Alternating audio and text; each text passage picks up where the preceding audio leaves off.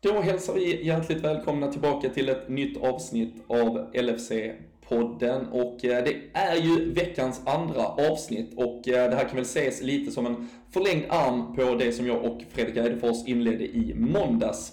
Samma dag ringde jag nämligen upp Bojan Djordjic, eh, vi har satt expert men såklart också med förflutet i Manchester United, vilket gör det extra intressant att prata med honom i dessa dagar.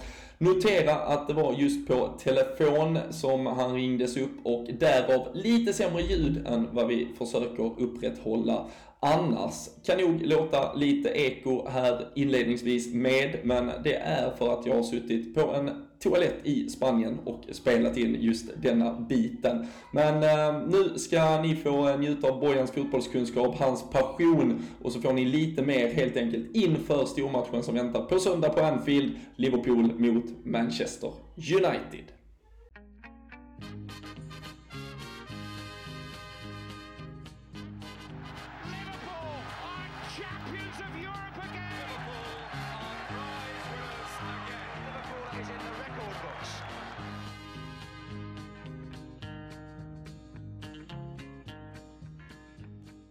Då eh, hälsar vi eh, Bojan Djordjic välkommen tillbaka till eh, LFC-podden. Eh, har ju hört här i olika sammanhang förr. Vi har ju pratat upp både United-matcher, likt den som stundar ut i helgen, och eh, skrällsegern nere på eh, Maracana i eh, Belgrad.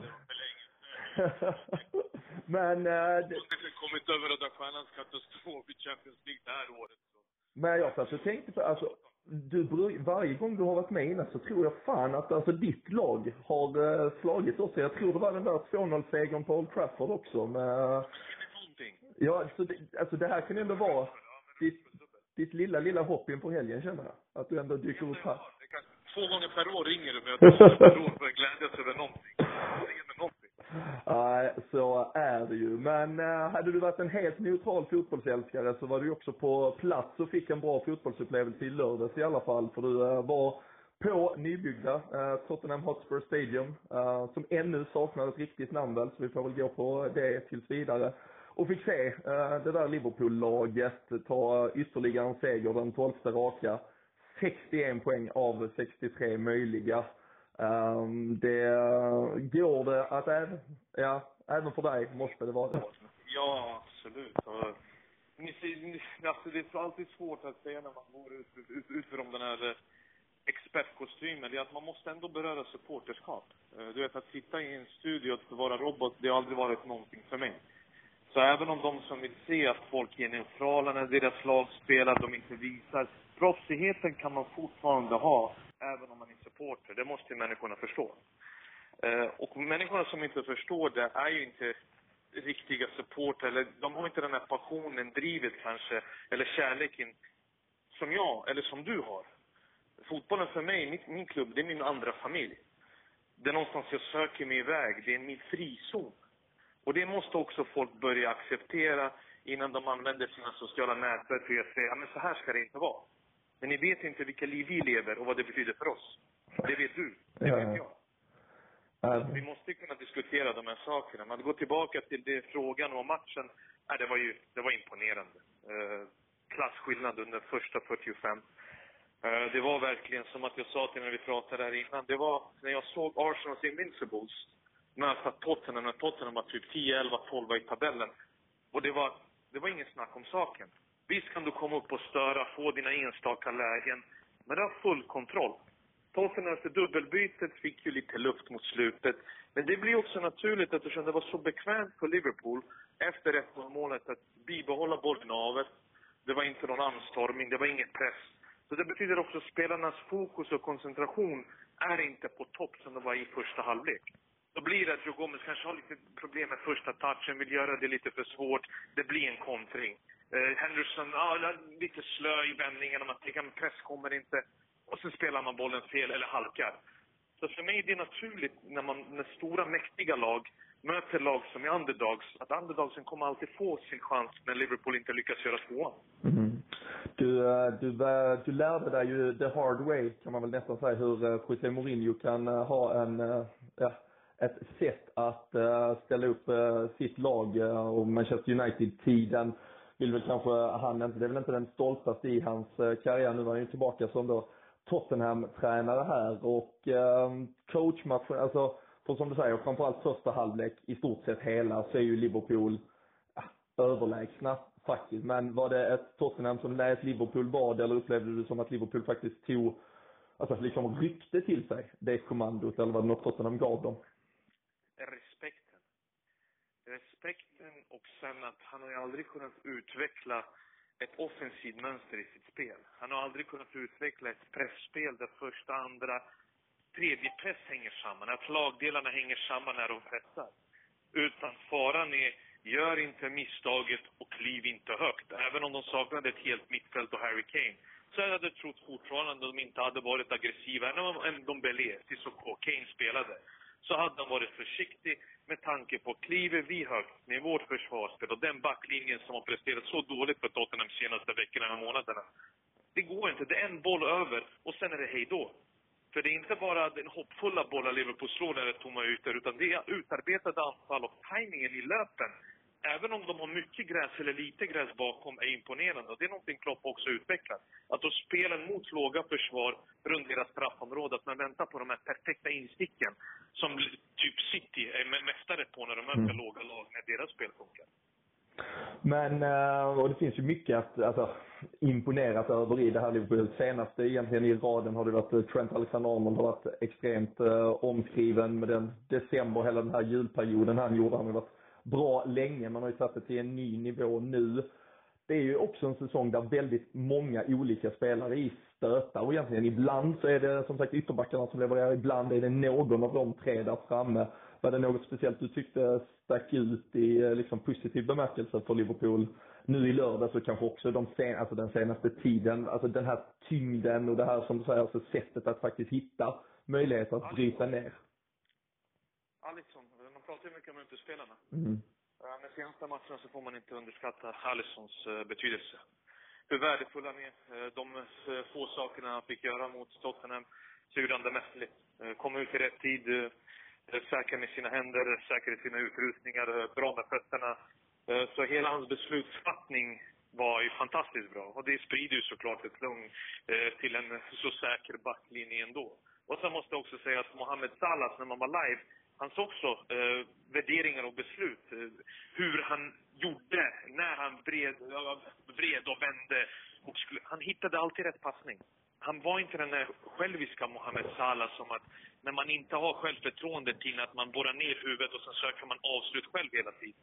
Utan han tog jobbet, eh, frispelade sina lagkamrater, bibehöll bollen när man behövde det.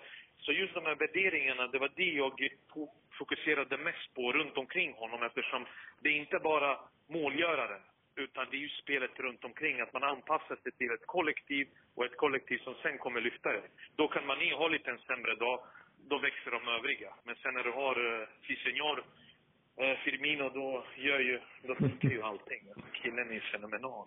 Herregud. Ja, och kanske hade det blivit en uh, målmässigt annan match ifall han hade tryckt dit uh, 1-0. Både han och Oxlade, dubbelchans efter bara en och en halv minut egentligen. Då känns det som att det hade kunnat rinna lite. Ja, det hade då, då hade det varit pinsamma siffror för José Mourinho. För vad gör du då?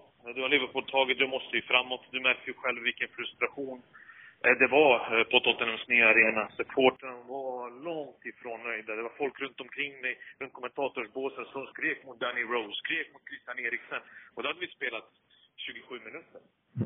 Eh, missnöjet var enormt. Och dubbelbytet gav dem ju såklart ett litet lyft, men Eh, med det sagt så kändes det för mig i alla fall när jag kommenterade matchen aldrig nära. Även om Los Celsos mm. har ju läge för att utjämna det. Ja, verkligen.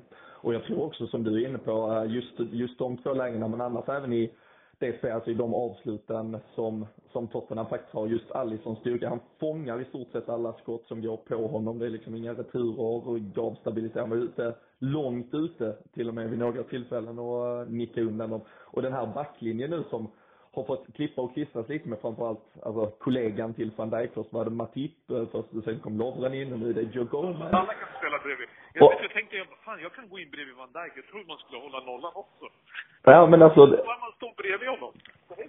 Ja, det är, ja, det är verkligen helt uh, fantastiskt. Och uh, du nämner där, du var inne på med Invincible-laget och kvalitetsskillnad och så vidare. Och även ditt eh, gäng med Manchester United har ju sannerligen haft eh, upplagor under Premier League-eran som har varit fenomenala. Alla vet ju 99-laget med trippen och det sättet, det var ju en kollektiv styrka som var, ja men utan dess like. Jag tycker spontant 08-laget är ju helt sanslöst med den framförallt offensiva styrkan. Sen Citys senaste år kan man ju inte prata annat än fantastiskt om. Och eh, Mourinho har ju faktiskt, även om det känns långt och länge sedan just nu, men hans upplagor med Chelsea är ju såklart också helt galna när man tittar tillbaka på det. Men hur högt håller du det Liverpool och Jürgen Klopp sysslar med den här säsongen i Premier League-historien, om vi ändå kortar ner den till de 30 år det har varit ungefär?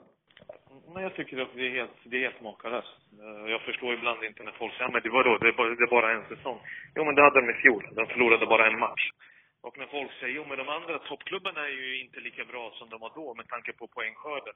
Nej, det är ännu mer imponerande eh, de senaste säsongerna och åren, vilken poängskörd Premier League-lagen har tagit och vilken avstånd till exempel lag som City och Liverpool har tagit till de övriga. Eh, rent kvalitetsmässigt, beslutsfattningen från högre upp, vilka karaktärsspelare man behöver få in, vilken kvalitet på de bästa spelarna ska ha. Ja, såklart att man har pengar, men man måste spendera pengar rätt ifall man ska ta sig framåt. Det har alla de här stora klubbarna gjort. Det är inte så att inte Barcelona, Real Madrid, Juventus inte slösar pengar.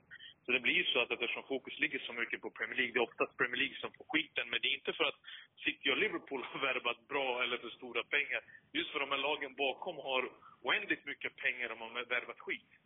Ja. Det Liverpool har kommit nu, jag sa till dig innan vi började spela in, är inte på Färöarna, Malta, Gibraltar kan deras bästa lag ha, ha såna här säsonger. Inte ens i Serbien, då Röda Stjärnan dominerar fram och tillbaka, så hade man sagt vad fan är det här? Det är ju otroligt. Du har tagit 61 poäng av 63 möjliga. Jag tror folk måste backa. Vad man tycker och tänker om Liverpool. Jag är väl den första också som har haft mina grejer under åren. Det är bara att ta ett kliv tillbaka och sen tänker du igenom. Det är 20 vinster, en oavgjord på 21 matcher. Och det kommer fortsätta. Det kommer inte bli något fall. Liverpool blir bättre, Liverpool blir starkare och ju mer självförtroende du får, just mer självförtroende får du på bredden på dina spelare, så kommer det vara en självklarhet för dem. De njuter av det här nu. Det är ingen längre, oh, som förra året, oh, nu känner vi flåset, nu känner vi flåset. För att man har inte varit den. Man har haft en säsong förra året, man vet vilken besvikelse det var. Och då har man tagit den här säsongen med storm. För att ingen, ja, ja jag ska inte säga ingen, men jag trodde inte att jag såg Community Shield-matchen. Jag trodde inte att avståndet i närheten skulle vara av de här poängen i ett Premier League med tanke på hur bra City kan vara på sin dag. Mm. Nej, det är alltså, jag, som sagt, och det, nu blev det ju också historiskt bra, alltså det är ju aldrig, det är inget lag, vi pratar, alltså de här Barcelona-upplagorna, Juventus-upplagorna som har liksom pulveriserat allt, inget av de lagen har ens, alltså inlett 21 matcher med 61 poäng. Det är rekord i Europas uh, topp 5-ligor, så det, det säger väl något om uh, vad det är som sker. Det är inte så att Barcelona går till Granada borta, okej bra, men det är oftast, eller Real Madrid går till de här mindre lagen i Spanien, alla dessa, de vinner ju. Det där är ingen fara. Eh, folk förstår inte att i Premier League varje vecka, oavsett om de möter Norwich som har 12 poäng eller 15, det spelar absolut ingen roll Watford. Du måste vara på topp. Du måste ha dina bästa spelare som levererar vecka in, vecka ut. Det finns inga enkla matcher i Premier League. Så är ju läget. Och tömningen, att tömma sig på det sättet. Liverpool har spelat fan var tredje dag sedan säsongen började. Mm. Nej, det... det är sjukt. Ja. Att bibehålla den här hungern. Det var så det var på Sir Alex, jag ska jämföra med Sir Alex tid. Mm. Man blev aldrig mätt. Det spelar ingen roll vilken match det var, det spelar ingen roll vilken upplaga det var, om det var ligacupen, FA-cupen, om det var 40 ändringar i ett startelva. Alla var lika hungriga. Hela klubben var på tårna och jag tror han har fått till den. Och det där är den hemliga ingrediensen. Ni är alla på samma sida. Det finns ingenting längre att klaga över. Utan nu mår klubben så som en stor klubb som Liverpool förtjänar. Från topp. Från toppen till botten. Mm. Och det var så United det var. Från mattanten till, Eh, till David Beckham så mådde alla bra. Oavsett speltid, oavsett hur delaktig man var. Men man ville delta. Man ville vara där. Ja, och det tycker jag man ser. Alltså, symbolspelare, så de här som en Adam Lallana kan det vara som har varit bespottad under långa tider och jag får väl skriva under på eh, som första man att liksom ha höjt mina funderingar kring vad han gör i ett lag. Men varje gång han kommer in nu, även om det är liksom bara var tredje, fjärde match för att spela en kvart, 20 minuter, så gör han liksom mer avtryck än vad vissa i det där Tottenham-laget till exempel har gjort liksom på en säsong i stort sett. Och det måste ju vara något som bara en, en tränare och en grupp som fungerar på absolut yttersta nivå kan få ut av spelare 14, 15, 16 i ett lag. Det var, det var lite så Sir Alex gjorde med eh, Park, med Fletcher, med John mm. Chase. Det är Phil Neville, alltså spelare som bara klev in när det behövdes och sen levererade. Att man inte ens märkte av att vissa saknades, utan de här spelarna kom och gjorde jobbet och gjorde laget lika bra som de var när de saknade sina stjärnor, eller när vissa behövde vilas. Och det är, det, det är hatten av. Alltså du vet, för mig, jag sa det i studion också, varför ska jag ljuga? Såklart att det tar emot. Det gör, det gör ont. Jag, jag, jag, jag, kom till England, jag lärde mig vad var det viktigaste för mig när jag var U17, U19, reserver, A-laget. Det var att slå Liverpool. City, det var lillebror på riktigt då. De spelade på Main Road, de spelade i division 1 då. Det var Joe Royal som var tränare. Akademin var skitdålig. Det var nästan man kunde ställa ut skorna och vinna varje gång. Och mot Liverpool, om det var på Carrington, The Cliff, Melwood. Det var krig. Det var krig. Ja. Verkligen den här matchen man bara ringade in på kylskåpet. Den här mötte vi Liverpool. Nej, de här matcherna måste vi vinna. Mm. Vi måste vinna. Om vi inte vinner så måste vi vinna slaget. Det behövde inte vara något skönspel. Nej, nej. för mig ändå, då måste du sitta där och vara ärlig. Det är mänskligt. Det är samma sak som du sa om Lallana, jag är första som skriver under. Nej, du behöver inte Robin. Det är okej okay att ändra sig ibland. Det är okej. Okay. Man kan inte vara så pass stolt att inte se när någon som man själv tycker inte är bra nog eller inte kommer leverera har gjort det. Jag är den med Jordan Henderson till exempel. Och jag var tydlig med det. 2011, när han kom från Sunderland och Phil Jones kom från Blackburn. Jag lovar dig, jag, tror, jag tänkte Phil Jones är en bättre värvning för United än vad Jordan Henderson är för Liverpool. Med tanke på hur det såg ut. Ja, och det trodde nog, det kunde man ju nog argumentera för till och med ett par år i början där också. Så det... Ja, det är det jag menar. Och sen ska man nio år senare fortfarande hålla sig fast. Nej, nej då måste han, då, nej, men då måste man som vissa, vissa gör inte, vissa vill inte förändra för att säga att nej, jag har haft fel. Jag är den första som säger ja, ibland, man har fel. Finns ju, inget, finns ju inget bättre om det är ens egen spelare dessutom som överbevisar det och får en att glömma och drömma. Lagkapten, ja. hur han styr och ställer. Hur han har själv tagit sig igenom kritiken. Så han har hört den, han har läst om den, han har känt på den. Kommer aldrig bli bra nog, kommer aldrig bli bra nog. Och i maj kan han stå där och säga jag lyfter Champions League-pokalen och nu lyfter jag Premier League-pokalen första gången i Premier Leagues historia och första gången på 30 år. Mm. Och ligatitel nummer 19. Och det ska man respektera. Även om man har begränsade i vissa aspekt. Men hur han har tagit sig igenom allt det här. Ja, nej, det är... Så jävla imponerande. Ja, det är helt sanslöst. Fan. Gåshud när man börjar prata om det i stort sett. En jävla resa han har gjort. Tänk, tänk du ensam. Tänk dig, du, går ut på gatan du tror att alla kollar på dig för att du inte börjar leverera. För att alla pratar om dig om du är bra nog för det här klubbmärket. Och då pratar vi med ett Liverpool som var mycket sämre. Alltså ett Liverpool då, för 10-12 år sedan, som hade en gång Gomborini på topp vissa matcher. Alltså, du vet vad jag menar? Voronjin bakom dem. Du ser, du ser ju skillnaden hur långt ni har gått framåt. Nej. Det är imponerande. Ja. Det, är, det är jobbigt alltså. Den här, våra 20 ligatitlar ligger illa till. Alltså, de har 19. Jag sa, hej, hej, vi kommer stanna på 20 ett tag.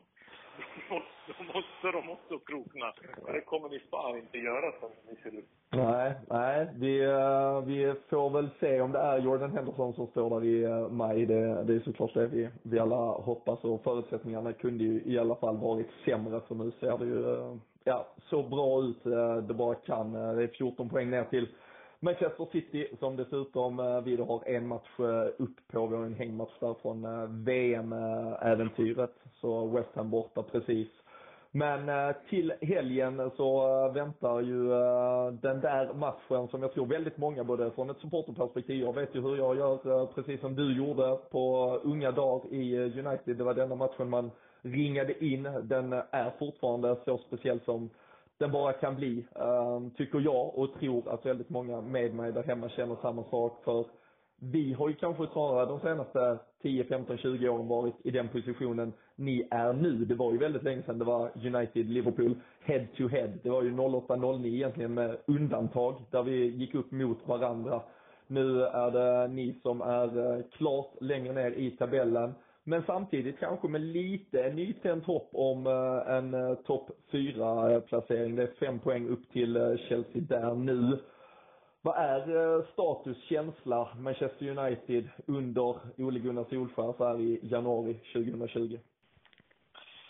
Känslan på det stora hela, den, den är inte bra. Det ska jag vara ärlig och erkänna. Såklart att jag pratar inte för alla United-supportrarna. Finns vissa som tycker att jag är för hård, kritiserar lite för mycket. Men jag växte upp med, med, med ett annat United. Eh, ett United som att man tävlade om ligatitlar, alltså Champions League, det var en självklarhet.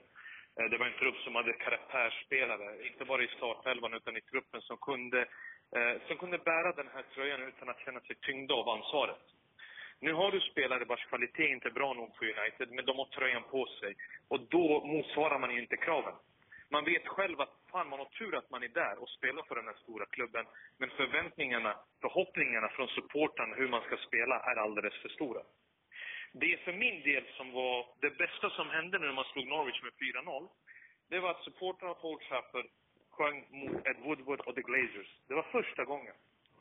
Det var första gången missnöjet ryktades mot någon annan än huvudtränaren utan att man mm. högre upp i hierarkin. Och det där har stora problemet varit. Om du sätter dig ner nu, även som Liverpool-supporter, och kollar igenom Uniteds nyförvärv sen Sir Alex lämnade, äh, lämnade. Hur mycket miljoner och pund som har slösats på halvdana individer och spelare. Att man inte kunde byggt en trupp på ett bättre sätt. Då är det ett misslyckande uppifrån. Den enda som är kvar är Woodward hela tiden. Ed mm. Woodward gör sig av med mål. Det blir Van Gaal, det är Mourinho, det kommer bli Olle Gunnar till slut också. Men han är aldrig...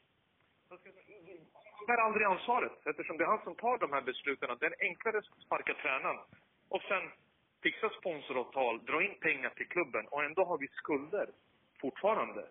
Det, det går inte ihop, hela den matematiken. Och att folk har sänkt sina förväntningar på United och vad vi ska vara på så pass kort tid är alarmerande. Det, det gör ont i mitt hjärta att folk inte inser att majoriteten av den här truppen, de ska vara lyckligt lottade att de får stå i tunneln och springa ut och spela. För de är inte bra nog. Olle Gunnar, det kan, om vi skulle få en ny tränare, det kan bli bättre på kort sikt. Om det skulle vara Allegri Pochettino, det spelar ingen roll vem som kommer in. Det kan vara bättre, de kanske är lite mer taktiskt kunniga, de har lite mer erfarenhet. Men de kommer också stå och falla sen där eftersom de där högre upp är inte kompetenta nog för att förstå vad som bör göras när man värvar in spelare. Så det är en tung, tung vecka för mig.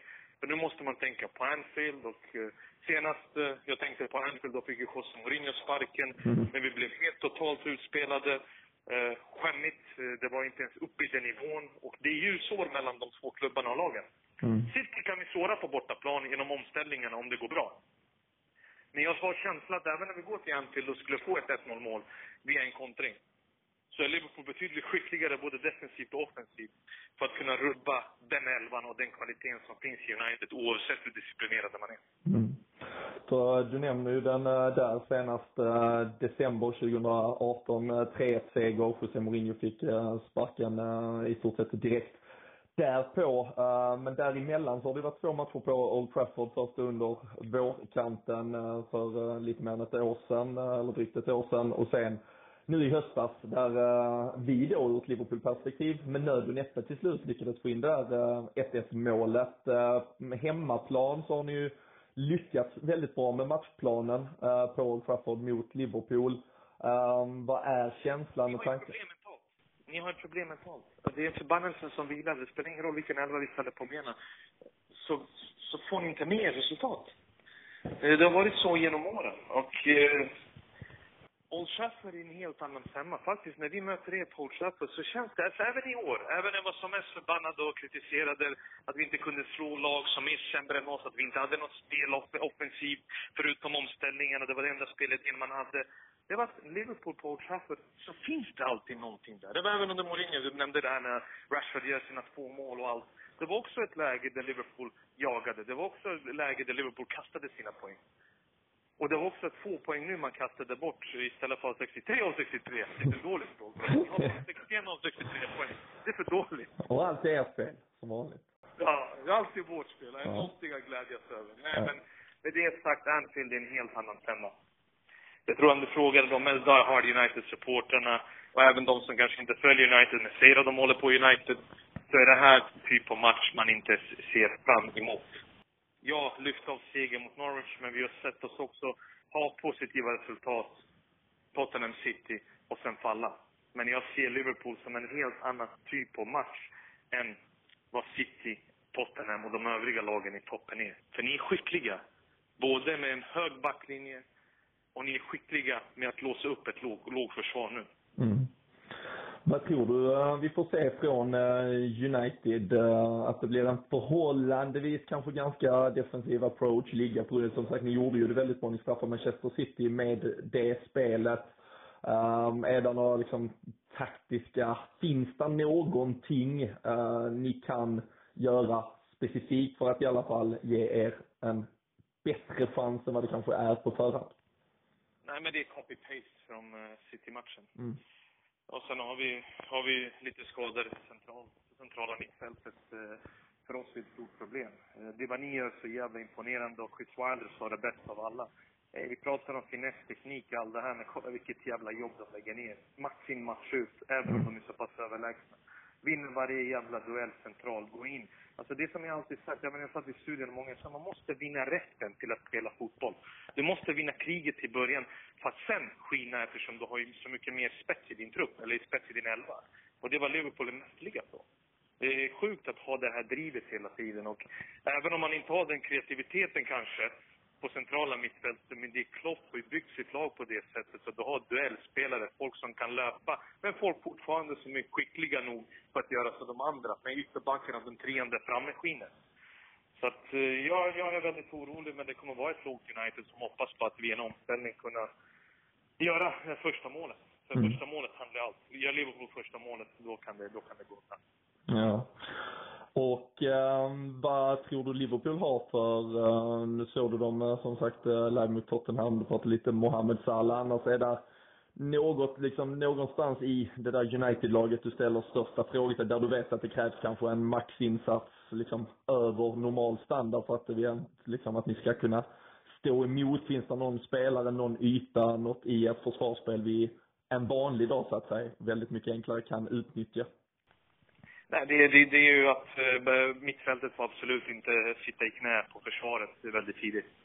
Eh, du har sett det nu mot Tottenham, efter en kvart så kollar man och sen är de alltså, det är inte att man är låg utan att de där tre, eller två, eller en, vem, vem som helst som skyddar backlinjen, står faktiskt en halv meter ifrån och håller hand. Om Liverpool lyckas trycka ner det på det sättet att de kan hela tiden vinna en andra, tredje boll. Men det gör de också djupt inne på din halva och fortsätter runt omkring.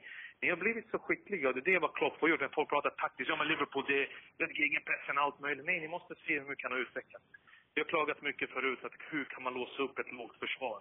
Men kolla hur skickliga de har blivit nu också som City är. Spelarna bakom motståndarnas mittfält, tajmingen när de kliver in, få boll för att öppna upp och sen öppnar man upp för Robertson och Trent. Även om alla vet att bollarna vill gå ut lite till vänster och höger, så har de alltid väldigt mycket tid på sig, båda ytterbackarna. Och det är någonting han har arbetat och när du arbetar med det så får du inte utdelning direkt. Utan det tar ju tid.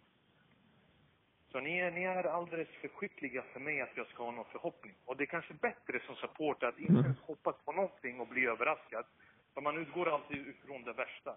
Och Anfield för mig just nu, det blir en mardröm eftersom nu känner ni vittring. Ni känner ju blodsmak nu för att ge tillbaka. Efter december 2018, nu kommer en sämre upplaga, en sämre elva till Anfield, där ni verkligen är där uppe och ni är inte mätta, utan kommer fortfarande trumma på på samma sätt. Det kommer inte vara, men det är United, vi drar lite i handbromsen. Det kommer finnas ytor. Utan ni kommer alltid lägga ner jobbet som krävs för att era bästa spelare ska få det utrymmet. Mm. Och eh, jag förstår att det är en ganska pessimistisk och dystopisk eh, känsla så här inför. Men eh, vad tror kombinationen av eh, hjärta och hjärna kring hur det här slutar eh, till sist? Är det en eh, enkel Liverpool-seger eller tror du att ni ändå kan gräva djupt i verktygslådan? Du kan alltid gräva djupt om Liverpool inte har sin dag. Eh, det viktigaste när du möter Liverpool nu, speciellt på Anfield och när det är en så pass stor match fortfarande, trots att United har fallit senare år, eh, det är just att hålla den här nollan i takt. Mm. Långt in. Att ge Liverpool huvudvärk, ge dem problem men också att kunna variera. Varje lag som har stört Liverpool, likt till exempel Wolves, måste vara en av de få lagen faktiskt, den matchen som jag även kommenterade, en av de få lagen, det är kanske det bästa laget ni har mött på Anfield så här. Där de verkligen skapade oreda, skapade problem, men de också varierade sitt spel när de skulle vara låga och när ibland de skulle lägga in den här eh, första pressen. Precis. Det går inte att komma bara med matchplan att ah, men nu vi backar hem och sen hoppas vi på att Rashford, Martial eller Dan James, vem som helst som får spela där uppe, utnyttjar ytorna. För Liverpool är skickliga. Det visste de med Son och Moore också. De har också otrolig snabbhet. Men du har endast en boll och ingen uppspelspunkt.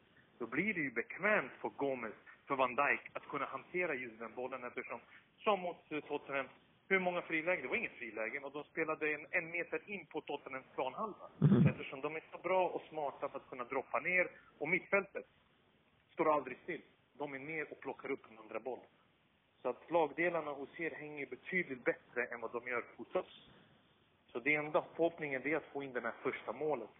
Och sen be, be till gudarna att Liverpool inte har sin dag mål. Ja, det, det känns eh, positivt eh, för, eh, för Liverpool-öron att höra att det ändå är de förutsättningarna vi, vi. Jag med dig. Varför ringde du inte mig varför ringde du inte 10, 15, 20 år sedan? Nej, vi har, eh, vi, vi har suttit och behövt eh, vara negativa i, i den här podden om eh, vårt lag i, i drygt sju år. Så vi känner att nu får vi börja ta hem lite av kakan här i alla fall och, och fira och njuta av allt som sker. Jag vet att du ska vidare strax här, vi ska avrunda, men också som sagt, man måste, José Mourinho fick ju gå efter förra gången det är ju inte det snacket alls nu. Ole Gunnar är väl inte i den extremt prekära situationen. Men hur mycket betyder just den här Liverpool-matchen? Alltså, nu leker vi med tanken, men om det blir just en utklassning mot rivalen, alltså det blir en 3-0, 4-0, ett statement, Liverpool trycker ner Manchester United. Ja, det, är, det är fullt möjligt. Det är, det är, fullt, det är fullt, fullt möjliga siffror. Du såg ju på Old när City kom ut och spelade ut. Mm. Du såg ju då att det spelar ingen roll vilken matchplan du är eller hur låga du är eller vad du har kommer inte åt spelarna för just det vi pratar individuella kvaliteten. Men med er, det att jag brukar alltid säga, fan om jag och du arbetar lika hårt, men du har lite mer spets i ditt spel, så kommer du fortfarande slå mig en mot en.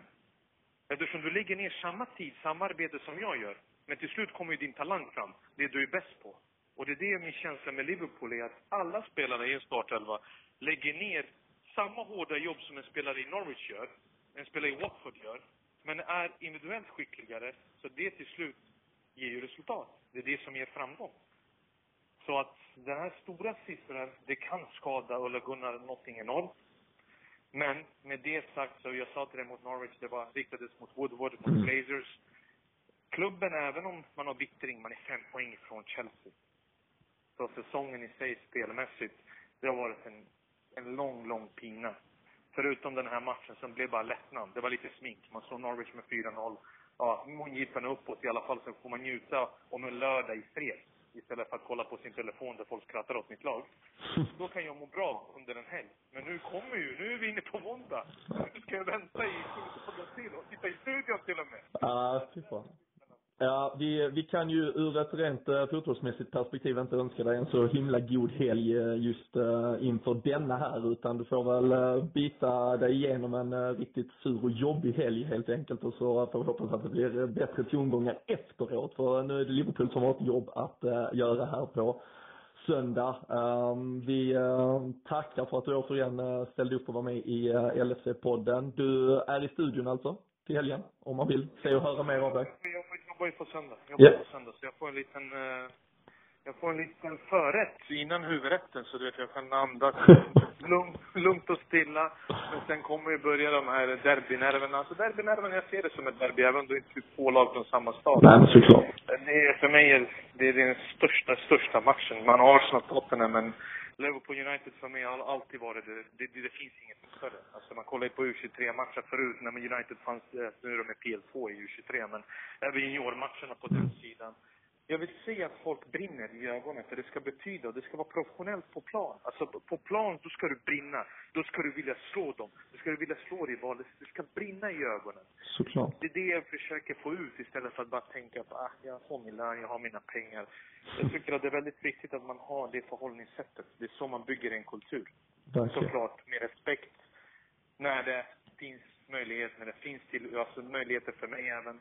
Och jag pratar inte i studion om Liverpool bara för att jag sitter i studion och folk han måste säga så. Nej, det är för att jag menar så. Mm. Jag menar så. Det gör ont, men det är bättre att vara ärlig. Istället för att hitta negativa saker om sin rival. Ibland så gör ni det bra, och då förtjänar ni att höra det. Det är för mig en storhet i sig. Ja, gör men, hjärta att Djurgården vann SM-guld till exempel. Men vad ska jag göra?